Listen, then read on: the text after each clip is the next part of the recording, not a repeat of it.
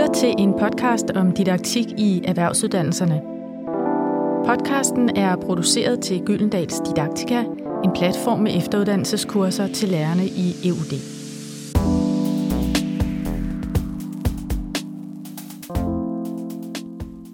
Velkommen til den her podcast episode om klasseledelse. Jeg hedder Karin Eggersberg, og jeg er vært ved den her podcastrække til Didaktika, og i dag skal vi tale om klasseledelse i erhvervsuddannelserne. Jeg sidder her med Nana Porup og Søs Græsk Andresen. Velkommen til jer.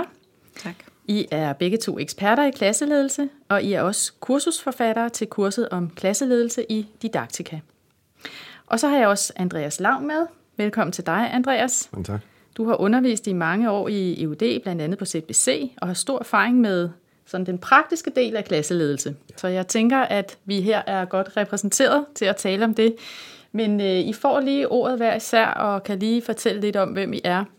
Nana, vil du starte? Ja, det vil jeg gerne. Jeg hedder Nana Porup, og jeg har en baggrund som kan mærke og master i positiv psykologi, og så har jeg arbejdet i uddannelsessektoren i mere end 20 år. Og sammen med søster laver jeg kompetenceudvikling for lærere, og har gjort det siden 2007. Det er både i skoler og ungdomsuddannelser. Vi har sammen skrevet en bogserie, Værktøjer til klasseledelse, hvor vi giver vores bud på, hvordan øh, man som underviser helt konkret kan gøre i sin praksis. Og så har jeg også været medforfatter til en bog, der hedder Til kamp mod kedsomhed i skoler og ungdomsuddannelser.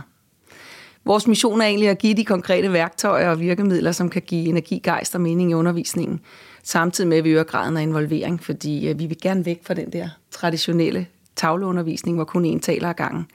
Øh, vi skal have flere involveret og engageret i det, der foregår i undervisningen, så alle kan lære mest muligt. Mm. Ja. Og Søs, vil du sige lidt om dig?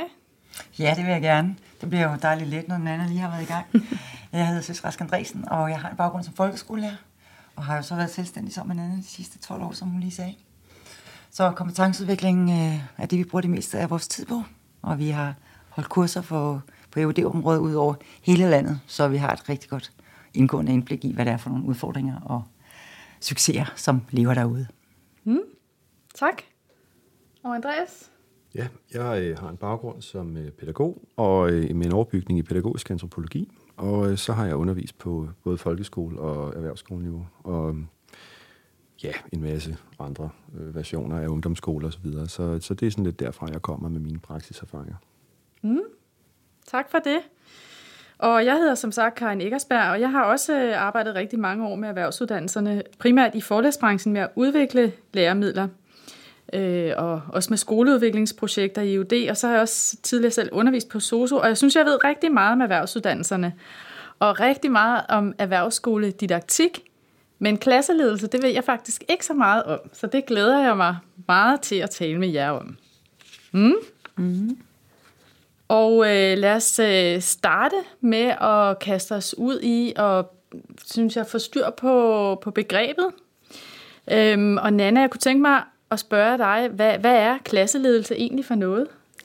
Altså klasseledelse består af tre former for ledelse, som vi præsenterer i det her kursus, og det handler om læringsledelse, om adfærdsledelse og om energiledelse. Alle tre er vigtige elementer for at sikre både læring og trivsel, og øh, vi skal faktisk kunne mestre alle tre, når vi laver god undervisning, variere mellem dem og bruge dem løbende. Så opgaven for os er egentlig hele tiden at have overblikket og vide, hvad der skal til for at sikre læring, og samtidig så skal vi kunne stå på mål for den kultur, som vi gerne vil have på vores hold eller i de timer, vi øh, arbejder. Altså hvad er det for en læringsmiljø, vi gerne vil have. Så vi skal hele tiden være opmærksom på, om, om deltagerne de agerer, så det er godt for fællesskabet og de, målet med at lære mest muligt. Og endelig så er vi, har vi jo også ansvar for, at energiniveauet er, som det skal være, så vi skal være opmærksom på, når der er til, brug for at tilføre noget. Mm.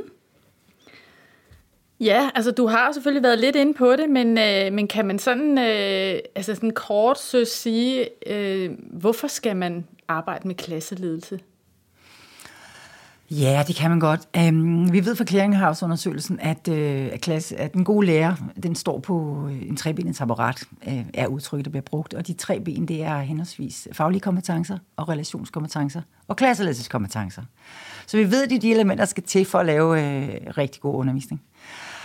Uh, når, men når vi leder rummet, eller klassen, eller holdet, eller hvad det er, vi har med at gøre, så, uh, uh, så er vores opgave jo at ville noget med de mennesker, som vi som vi skal familie noget læring til. Vi skal ville noget med dem, og vi skal tro på dem, og vi skal nogle gange også tro på dem, når de ikke tror på sig selv. Så vi må tage det tydelige lederskab øh, i forhold til at vise, hvad vej vi skal, hvad er det, vi skal lære, hvad er målet med det. Øh, og øh, vi må organisere, og vi må rammesætte det, som der skal ske. Og inden for det felt, så kan eleverne øh, jonglere med alt muligt forskelligt. Vi, når vi går ind til undervisning, så har vi jo en intention med, hvad end vi foretager os. Så vores opgaver som, som klasseleder eller som leder af rummet er hele tiden at holde øje med, om der sker det, der rent faktisk skal ske i forhold til det, som, som er intentionen med det, vi sætter i, i værk eller i gang. Så vi holder det hele tiden op øh, mod tre parametre, som henholdsvis kvalitet i undervisningen, øh, trivsel øh, og læring selvfølgelig. Og læring, ja. ja. Så, så vores, en af vores fornemmeste opgaver, når vi laver klasse, praktiserer klasseledelse, det er at holde øje med, hvad der egentlig er, der sker. Og så hele tiden at tilføre det i forhold til de forskellige tre øh, ledelsesformer, som Nana talte om, og tilføre det, som der er brug for i forhold til at bidrage til at bringe processen derhen, som vi øh, har drømmen eller intentionen eller viden om, at det er det, der skal ske. Ja. Mm. Og hvis vi så kigger på eleverne og kommer ud i klasseværelset, Andreas, ja. altså hvordan oplever du effekten af klasseledelse? Jeg kan heldigvis genkende rigtig mange af de ting, som både Søs og Anna siger. Og, øhm, og altså, i øjeblikket så underviser jeg jo primært dem, som skal ud og være pædagoger, altså pædagogiske assistenter på, øh, på ZBC i Ringsted. Og øh, derfor er der rigtig meget metalæring i hele den her klasseledelse, øh, hvor vi, vi, jeg, jeg sagtens kan arbejde med struktur, men også i talesætte strukturer for dem, og sige, nu prøver vi en helt anden type struktur, som I kan tage med videre. Øh, nu prøver vi en, en, en, en ledelsesløs stil i dag, eller nu prøver vi en måde, hvor I rammesætter nogle ting, eller hvor I står for noget. For, øh, fordi det er jo vigtigt, at de, de tager en masse værktøjer med sig ud. EUV-1'erne, som de hedder, de har, de har en masse øh, øh, praksiserfaring. Så det er jo, det er jo folk på, på en 30, 40, 50 år, som, øh, som skal ind og tage noget, øh, altså hvad man kunne kalde en overbygning, en teoretisk overbygning. Øhm, så der vil klasseledelsen jo både foregå ved, at jeg laver klasseledelse, men også ved, at vi snakker om det, og vi øh, jeg applikerer nogle forskellige situationer øh, ledelsesmæssigt. Øhm, så jeg kan meget, øh, altså virkelig godt genkende til, til trivsel og, øh, og, og til læring, og øh, altså alle de her begreber, I, I snakker om. Ja, og så bruger du også et begreb, du siger øh, noget med meta. Ja. Ja, og det er, som jeg forstår det, altså det der med, at du ligesom i tale sætter over for eleverne, hvad det er for en måde, I gør det på i dag? Ja, eller? det er ikke noget, der får lov at være i, øh, i, i, det, i det usynlige, som det er med de yngre elever, som er mere vant til, til en skoling, en, øh, en, øh, en, en guided, øh, altså skal skulle guides, ikke? Øh, hvor, hvor de ældre, de har den her øh, faglige ballast, og de har den her arbejdserfaring, som gør, at man kan betragte studiet som en arbejdsplads, og dermed også altså rammesæt ledelsesdelen, og øh, altså både fagligt, og øh, i, altså øh, konkret i undervisningen. Ja. ja. Må jeg supplere? Ja. Fordi jeg får lige lyst til at, at kommentere på i forhold til, når du får, beskriver det så fint, hvad det er, der er brug for i den målgruppe, du arbejder med der, så tænker jeg, at noget af det, der også kommer i spil der, det er faktisk det omkring motivation, som vi også har med i kurset, som handler om, at vi grundlæggende har de tre behov, autonomi, kompetence og samhørighed, som du får i spil der. Altså, at de har noget indflydelse, noget medbestemmelse og noget ejerskab i forhold til det, der foregår. Ikke? Mm. Og at du samtidig bruger det, at de kommer ind og er nogle erfarne øh, deltagere på holdene allerede fra start af. Og når du så nævner trivselen, tænker jeg, at det er over i samhørighedsdelen, vi skal have skabt det, det trygge rum, hvor de har lyst til faktisk at dele og bruge det, de allerede har med, når de møder op. Ja, og, og der skal være en praksisrelevans, som man kan tage med sig tilbage, og derfor skal det være mange forskellige typer ja. øh, ledelsesstil, fordi der ja. er kæmpe forskel på, om man kommer fra, fra dagplejen eller fra psykiatrien. Ja. Øh, mm. Hvordan man skal strukturere en dagligdag øh, og et rum. Mm. Mm. Så kunne jeg tænke mig at dykke lidt ned i, øh, i kurset, der øh, beskriver I den gode lektion, øh, som er delt op i tre dele. Søs, kan du ikke lige øh, sætte et par ord på det? Jo, det kan jeg sagtens. Vi, øh, vi bruger den model, der hedder OMA, og den har ligesom tre led, hvor O'et det står for opstart. Og opstartsfasen, det er der, hvor vi får ligesom krogen i, øh, i, øh, i eleverne, og få dem med ombord i det, vi skal, hvad end det er, vi skal arbejde med. Øh, så vi, øh, vi kan engagere dem og involvere dem øh, eksempelvis ved øh, involverende spørgsmål, øh, eller ved at få skabt et fælles sprog gennem en historiefortælling, eller anekdoter, eller øh, intentionen er i hvert fald at bygge en bro til, at der er noget, der giver mening hos dem. Så i opstarten, der svarer vi grundlæggende på, hvorfor skal vi arbejde med det, vi skal? Hvad er det indholdsdelen, den faglige del af det? Hvordan kommer det til at foregå? Øhm, og hvad skal det munde ud i? Og hvordan hænger det sammen med de andre ting? Der bygger vi også ofte bro lige til, hvad var det nu, der skete sidst, og lige repetere det. Og i en mellemliggende periode, der er det så der, hvor eleverne de arbejder, de fordyber sig, og der er det Øh, som underviseren faktisk ofte en, en, en stor opgave, det er rent faktisk ikke at forstyrre eleverne, når de arbejder. Fordi der kan vi måske godt kede os lidt nogle gange, når, når eleverne er godt i gang. Så øh, der er vi støttende og supporterende og ja, coachende og faciliterende og selvfølgelig også faglige input og den, der er mesteren i forhold til, hvad der sker. Og så er der afrundingen, som er det, som de fleste undervisere bøvler med at nå. Men der, hvor vi samler op på læring og har meta-refleksionen over, og det kan både være indhold, og det kan være processen, så jeg kan reflektere over, hvad tager jeg med mig læringsmæssigt, hvad fik jeg ud af den her øh, arbejdsindsats, og hvad, øh, øh, hvad kan jeg lære om mine egne læringsstrategier, eller det samarbejde, jeg er indgået i, øh, den måde, vi gik, ting, den måde, vi gik til opgaven på, og hvad kan jeg justere og lære det fremadrettet, så vi hele tiden øh, får sat ord på, hvad det egentlig er, vi, øh, vi, øh, vi har fået ud af situationen, så vi kan tage det med ud af rummet. Ja. Mm. Bruger du sådan en opdeling der, Andreas? Ja, det, øh, det gør jeg typisk. Øhm, det, det kommer lidt an på. Jeg, jeg underviser en del forskellige fag, hvor der er noget, der giver mere mening i, i forhold til, til, til OMA-modellen her, end, øh, end andre fag.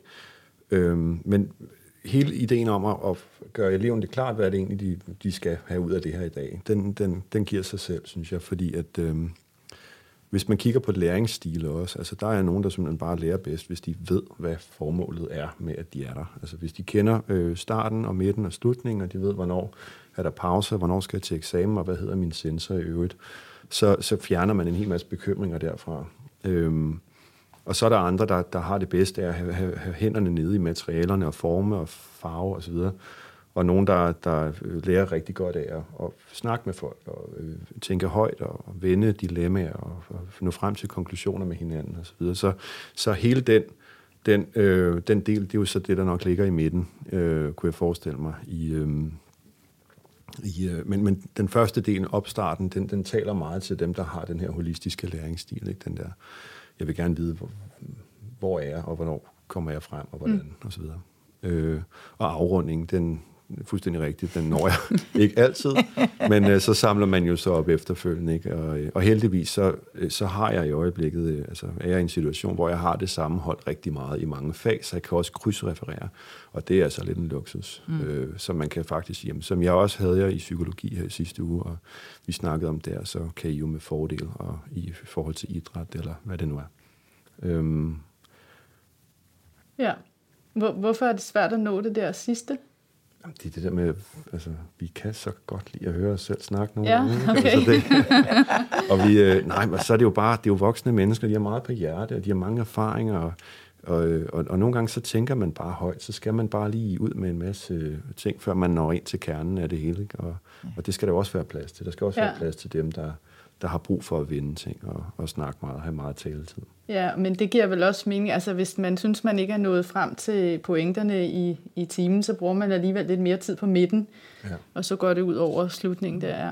ja, så giver det også mening at se emnet som et, øh, altså at tage det fra midten og brede det ud, frem for at se det som en proces, der har en start og en slutning.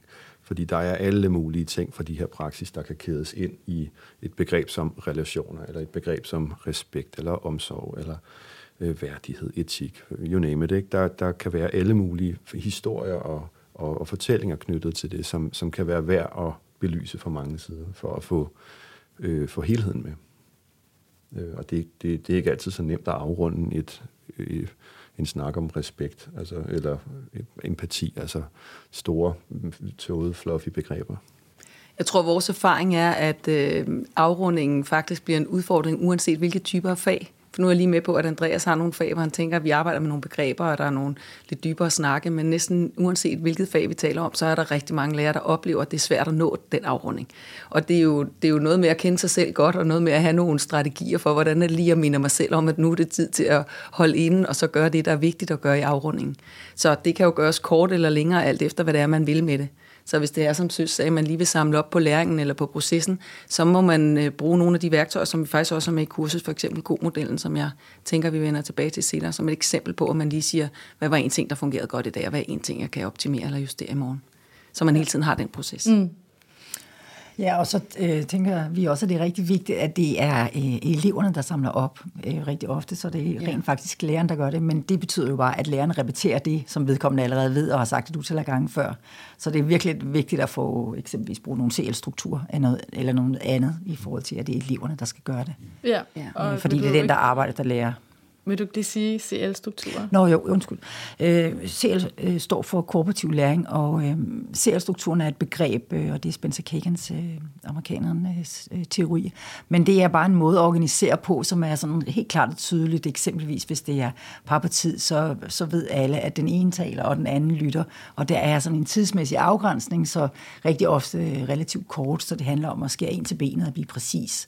Øh, og der ved man, hvis man bruger den, så så er det den ene først, og så er det den anden, og så bytter man bagefter. Ja, så du refererer til nogle metoder, der har en struktur, ja, som også som er, til at, at, at give ja. noget guideline. Ja, og som man samtidig også kan styre tidsmæssigt og sige, ja. om i dag har jeg det godt set, at tiden øh, løber hurtigt, men jeg skal i hvert fald bruge de sidste fem minutter på det, så hvad vil være noget, der gav mening at gøre der? Så jeg stadig lige får rundet ordentligt af, så alle ved, hmm, hvor er vi henne nu, og hvad er næste step? Mm. Mm. Og nu vi er ved metoder, så tænker jeg, at det kunne være sjovt at tage en lille runde med sådan nogle tips og tricks. Altså, hvad er det? Kunne vi alle sammen måske give en, en idé til noget, man kunne arbejde med, som så også kan være et eksempel på, hvad, altså en metodik inden for klasseledelse? Mm. Kunne vi gøre det? Mm. Ja. Øhm, vil du starte, Nana? Ja, det vil jeg gerne. Øh, Søs nævnte det faktisk lige kort tidligere, da hun sagde involverende spørgsmål. Det er et af de værktøjer, som jeg er meget begejstret for. Øh, vi bruger det til flere ting. Øh, for det første kan vi få krogen i deltagerne helt fra start af. Det her med, at de oplever, at øh, undervisningen undervisning og emnet er relevant og vedkommende. Så alt det, der arbejdes i dag med, øh, opleves også som noget, der har betydning for dem. Og det kan vi for eksempel, øh, vi kan tjekke elevernes forforståelse, eller om de har forstået en opgave. Så det foregår på den måde, at jeg stiller et spørgsmål, og når jeg stiller det, rækker jeg egentlig selv hånden i vejret for at markere eller modellere den adfærd, jeg gerne vil se. Og så øh, bagefter så markerer eleverne med håndsoprækning, om det udsagn, jeg har sagt, også gælder for dem. Øh, hvis vi nu laver et eksempel relateret til indhold, så kunne det være sådan noget med, hvor mange har hørt om adfærdsdesign? Hvor mange ved, hvad det betyder? Hvor mange hører om begrebet for første gang i dag? Så får jeg ligesom en indikation af, hvordan er spredning i forhold til det hold, jeg nu har med at gøre. De får mulighed for lige at markere, og kan også lige mærke efter, hmm, hvad ved jeg egentlig lige om det her emne på forhånd. Og så kan jeg ligesom tage det steppet derfra. De får samtidig også mulighed for at se, hvor mange på holdet har rent faktisk noget viden på forhånd. Så i respekt for den kompetence eller viden, der allerede er der. Samtidig med at det også er okay at melde ind og sige, jeg ved egentlig ikke noget om det. Øh, og det ved min lærer også nu. Så jeg håber, at han, hun guider mig eller tager mig med på rejsen.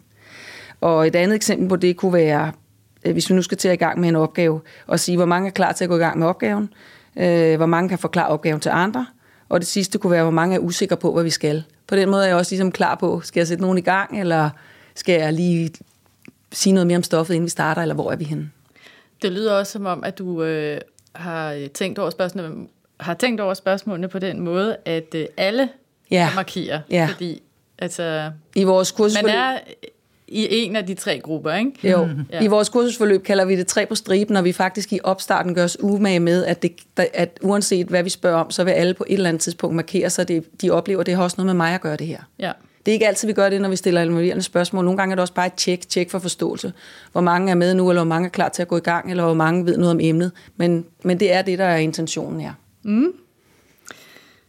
Søs, kan du ikke komme med et tip, træk? Det kan jeg godt. Øhm, en af de ting, vi jo gerne vil, når vi øh, laver god undervisning, det er at få skabt et levende og dynamisk øh, arbejdsfællesskab, hvor der er energi, og folk taler og arbejder, og selvfølgelig er der også ro og fordybelse. Så noget af det, som, som vi ved, de fleste er udfordret af, det er, hvordan får jeg lavet signaler til at få opmærksomheden rettet på mig, hvis der rent faktisk er godt gang i den, og, og masser, der taler som jeg lige sagde før med, med kooperativ læring, så er der jo ofte det, at alle rent faktisk arbejder, hvis det var par på tid, som jeg lige nævnte, ved halvdelen tale, den anden halvdel vil lytte, men, men det er jo sådan relativt meget meget snak. Så hvad kan vi gøre? Og vi kan være nysgerrige på det. Og øh, det, som vi slår meget på trummen for, det er at bruge noget lyd, som er rart. Og det øh, gør vi, fordi at vi, øh, vi øh, er tilhængere af tydelighed og gennemskuelighed. Og egentlig det at have nogle klare aftaler om, at øh, når der sker det her, så betyder det bare ret opmærksomheden på, mod mig.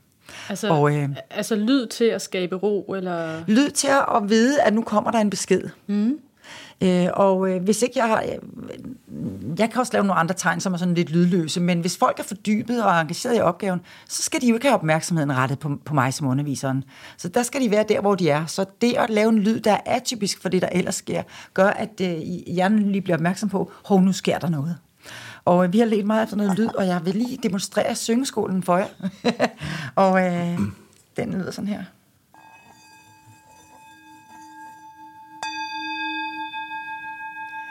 Og det der jo er med, at nu taler jeg ind over lyden, og nu stopper den, det er, at øh, hvis der er mere uro, eller meget uro, fordi der er rigtig godt gang inde, så kan jeg lade lyden ringe ud, og egentlig bare vente, og jeg kan stå der som underviseren smilende. Hvis jeg skal råbe, hey, drej jeg lige om mod mig, eller vær lige stille, eller jeg skal lige sige noget, eller vær lige klar til den næste besked, eller øh, læg, hvad I har i hænderne, eller ja, ja Andreas. så, øh, så, så, så kan, jeg, så kan det gøre noget med min tilstand i forhold til, at jeg bliver lidt irriteret. Jeg skal sige det en to-tre gange, og jeg når bliver halvsur, og de tænker, ah, hun er også altid sur. Så det at have noget, som kan egentlig, som bare er et tegn. Og, øhm, og det er jo bare en aftale. Og samtidig undgår du også noget spildtid. Ja, det er det. Ja, det er meget effektfuldt. Ja. Men altså, jeg, jeg kunne da, altså nu kan jeg være, at jeg smider en fordom på bordet her, men jeg kunne da godt forestille mig, at der måske var nogle uddannelsesgrupper i erhvervsuddannelserne, hvor det ville være lidt underligt at komme med en, en syngeskole. Altså, kan man bruge andre lyde, eller... Ja, altså vi har også de tibetanske klokker, de er ja. i samme boldgade jo. Lad os bare høre dem. Æh, de okay, de kommer lige her. Den er sådan lidt lavere. Ja. Øh, altså, ja, vi, kan, vi går jo ind for, at man skal vælge det, der passer til en selv. Så måske har du en stor bliktynde der, hvor du er på dit værksted, og så giver du den en på gongongen med noget jern, der slår med noget jern, fordi det er en lyd, som I ved. Du skal så kun bruge den til det. Øh, ja. øh, men det gælder om at finde noget, der virker for en selv, og det gør det i al god klasseledelse. Så du skal øh, gøre det, der virker for dig. Det skal være tilpas højt til, og tilpas anderledes til, at, der, at, det, at det er hjernen, der registrerer det. Så. Ja, jeg kan godt se, at den adskiller sig jo fra, øh, fra sådan nogle øh, traditionelle værkstedslyde, så på den måde har den jo en, en god effekt. Ja, præcis. Ja. ja. ja. Mm, spændende. Jeg er meget, meget enig i det der med at lave de der små disruptioner, der, de der små, hvor man bryder monotonien, og man, man har sin sine symboler, som er, er, er særlige for både ens egen undervisningsstil, men også for rummet, så man har faktisk nogle, nogle artefakter, der ligesom giver mening i, i vores fællesskab. Ja. Mm. Øh, det er også med til at gøre, at man, man hører til et sted jo. Øh, så den, den, den bruger jeg faktisk også selv, den der. Ikke lige øh, bedeskålen, vel, men, men, men, men lidt den samme metodik. Mm. Ja. Men du skal også øh, lige komme med et tips eller tricks. Ja, altså... Øh, jeg har øh, kigget rigtig meget på, hvordan vi arbejder med fremlæggelser og fremførelser af, af emner og produkter, øh, fordi alt andet lige så er, står man, altså jeg i hvert fald, som, øh, som underviser tit med en gruppe elever, der ikke bryder sig særlig meget om fremlæg, og det er uanset om de er 17 år eller om de er 52. Øh, og på samme måde også med nogle elever, som ikke rigtig slipper for at gøre det. Øh, så hvordan øh, får vi lavet et gruppearbejde, hvor alle deltager, hvor alle får sagt noget, og hvordan øh, kan vi arbejde med, med hele det her øh, koncept. Og så er jeg stødt på noget, som øh, hedder alt muligt. Altså, jeg, jeg kender det som pitching, men der er også nogen, der kender det som reflekterende gruppearbejde, eller et eller andet andet. Øh, og i virkeligheden så går det ud på, at øh, man sætter øh, for eksempel øh, fire øh, lektioner af til, at man fordyber sig i et eller andet øh, begreb, et, et emne, et eller andet øh, fagområde. Og så efterfølgende, så deler man de, den her gruppe op øh, og blander den sådan, så der er en fra alle de andre grupper også, som så har haft et andet farveområde. Og, øh, og så har de så øh, respektivt øh, to minutter, eller to og et halvt, eller tre minutter, eller hvad man nu sætter af som underviser, til at fremføre skarpt, hvad er det, jeg har lavet med det her, hvad er meningen med det her koncept, hvad, hvad skal det bruges til? Hvordan kan det omsættes i en faglig kontekst? Hvordan kan det, hvilken målgruppe passer det til? Osv. osv. Det kan bruges inden for erhverv, det kan bruges inden for altså, øh, bygning, øh, det kan bruges inden for pædagogik, inden for alle mulige fagområder, det her.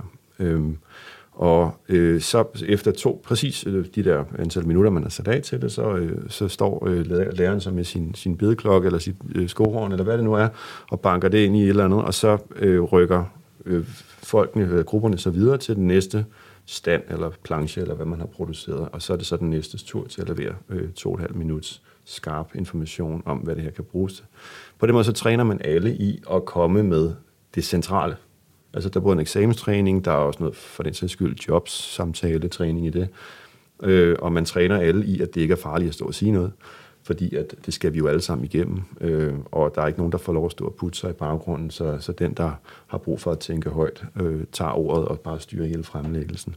Så det er sådan en meget god måde, det der med at bryde det lidt, og så gøre det trygt, fordi det er et kort stykke tid, det tager, og, øh, og i øvrigt, så er der, så er der en, en, en, en lille gruppe, man fremlægger for, så det ikke er alle sammen, og så kan man arbejde lidt med det. Sådan, sådan nogle små, øh, anderledes måder at gøre det på, mm. dem, dem kan jeg rigtig godt lide. Og der tænker jeg, der, der er jo også ret meget struktur ind over det, fordi den måde at gøre det på har en helt fast form, som eleverne kender, og, og hurtigt kan blive trygge i, og, og på den måde øh, får man jo sådan set hjælp som lærer til at afvikle undervisningen fra en struktur i, ja. en, i en øvelse, ikke? eller ja. en måde at, at gøre det på. Ja. Det, øh, det, er der også det er der jo masser af læring i. Mm. At, at netop også, som vi var inde på tidligere, jeg kan ikke huske, hvem der sagde det, men det der med, at det rent faktisk er eleverne, der afrunder, øh, så ikke man selv står og bare repeterer det, man har sagt, men, men de rent faktisk får lov at gøre det. Mm. Fordi øh, det er jo dem, der skal lære det i sidste ende. Ja, tak for den runde. Øh, det var nogle skønne bidrag, og øh, nu kunne jeg godt tænke mig at vende lidt tilbage til, øh, altså hvordan kan man som lærer blive god til det her? Altså, hvordan kan man arbejde med sin egen klasseledelse? Og du snakkede før, Nana, om en god model. Ja. Kunne du ikke lige fortælle om den? Jo, det vil jeg rigtig gerne. Det, der er med god modellen, det er, at det er, den bedste, det er et rigtig godt værktøj til at udvikle sit øh, lederskab og sine kompetencer. Så øh, vi bruger den, fordi den består af to elementer, G og O. Og G'et, det står for alt det, der er godt, der allerede fungerer. Og O'et er så der, hvor vi kigger på det, vi med fordel kunne justere eller optimere øh, fremadrettet. Så det er lige at lave den på vej hjem på sin cykel, eller hvordan transporten nu er hver dag efter undervisning, og sige, hvad var én ting i forhold til mit lederskab, som, som virkede rigtig godt i dag, som jeg skal holde fast i og fortsætte med at gøre, og hvad kunne være én ting, som jeg justerede eller ændrede på fra i morgen så er man allerede i gang med en fin lille proces, hvor man mm. laver de der små justeringer, som vi tror på er vejen til at, at ændre sin praksis øh, på bedst mulig måde. Ja. Vi skal ikke være for ambitiøse eller tro, vi skal ændre 30 ting ad gangen, men start sådan med det ene lille skridt, og så virkelig være nysgerrig på vores praksis og sige, hvad, hvad kunne være godt at gøre her. Ja. Og det er egentlig også øh, intentionen i, øh, i didaktika, den måde, man arbejder på der øh, med aktionslæring, altså at man egentlig også har en, et udgangspunkt, en, en problematik eller en udfordring, som man arbejder med at gange. Ja. Mm. ja. Ja, vi kan jo huske på, at øh, den er god. Ja. Og den staves G-O, og G kommer altså før O. Præcis. Great. Nu tænker jeg, at vi er ved at være ved en, øh, en afslutning, og nu har vi jo talt om, øh, hvordan man runder timen af. Og så tænker jeg, at vi måske skal prøve at runde den her podcast af på en ny måde. Det plejer vi ikke at gøre. Det kan være, at vi skulle øve os i det. Men da det nu er klasseledelse, så tænker jeg, at vi alle sammen lige kan helt kort sige, hvad vi tager med os herfra i dag. Skal vi ja. gøre det? Ja, ja god idé. Lande? Ja, altså jeg er helt klart blevet mindet om, hvor vigtigt det er at få sat ord på praksis. Altså det, vi har gjort her, er jo, at vi har fået en lejlighed til at sige noget helt konkret om, hvordan vi rent faktisk gør i undervisningen. Og det tænker jeg hjælper os til at udvikle vores egen undervisning, det at vi bliver inspireret af andre, og at øh, øh, vi ved, hvad det er, vi gør, der virker. Hmm. Ja. Og jeg blev meget inspireret af Andreas' pitching. Øhm, den havde jo elementer, som vi kendte øh, fra, nogle, fra reflekterende team og noget, nogle andre forskellige øh, fastlagte former, men det var en rigtig dejlig fortælling, og jeg kunne godt se det for mig, øh, i forhold til, at det giver god mening. Så jeg går inspireret herfra, det var dejligt. Tak for det. Ja, det gør jeg også, og selv tak i øvrigt. Jeg øh, øh, er nok også en af dem, der kan vende mig til, at jeg er øh, god nok, som jeg er, øh, på den der måde, som, som vi kan, når ikke vi udfordrer os selv lidt. Øh, og, og det der med at huske, hvad det egentlig var, der gik rigtig godt, øh, og huske, hvad der er, der kan gå bedre, det kan altså virkelig også godt ryge i glemmebogen, hvis ikke man har en model eller har en struktur omkring den form for refleksion også. Så den er jeg virkelig også nødt til at, at skrive bagved. Øh, om den så hedder god-modellen, eller om det er min egen OME-model, eller hvad det er, den, øh, det må jeg jo lige finde ud af, hvad der passer bedst. Men øh, en af de to i hvert fald. Mm. Mm. Ja. Jamen altså, jeg er blevet helt konkret inspireret af, af det med, med lyd til at få øh, opmærksomhed og ro, øh, fordi at jeg kan da huske i hvert fald, da, når jeg har undervist, at jeg har hævet stemmen, ikke? Og, og det tænker jeg kan være en rigtig god måde at spare stemmen på. Og interessant at finde en lyd, som adskiller sig fra de lyde, der er i forvejen, at det ligesom er det, den måde at tænke på, ikke? hvilken lyd kan være så anderledes, så man hører den. Ikke? Mm. Spændende. Ja, men øh, så vil jeg sige øh, rigtig mange gange tak, fordi I kom, og jeg blev i hvert fald klogere på klasseledelse. Det var jeg meget glad for. Så tak for det. Selv, selv. Ja, tak. Du har lyttet til en podcast om didaktik i erhvervsuddannelserne.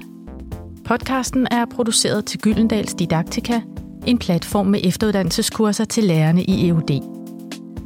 På Didaktika kan du finde kurser om differentieret undervisning, praksisnær undervisning, klasseledelse, læringsmål, elevaktiverende undervisning, læringsteknologier, trivsel og motivation, faglig læsning med mere. Har du fået lyst til at vide mere om Didaktika, så kan du gå ind på didaktika.gyldendal.dk. Der er en podcast til hvert kursus, som du kan finde på iTunes ved at søge på Didaktika. Hvis du abonnerer på Didaktika i iTunes, så får du automatisk besked, når der er en ny podcast. Tak fordi du lyttede med.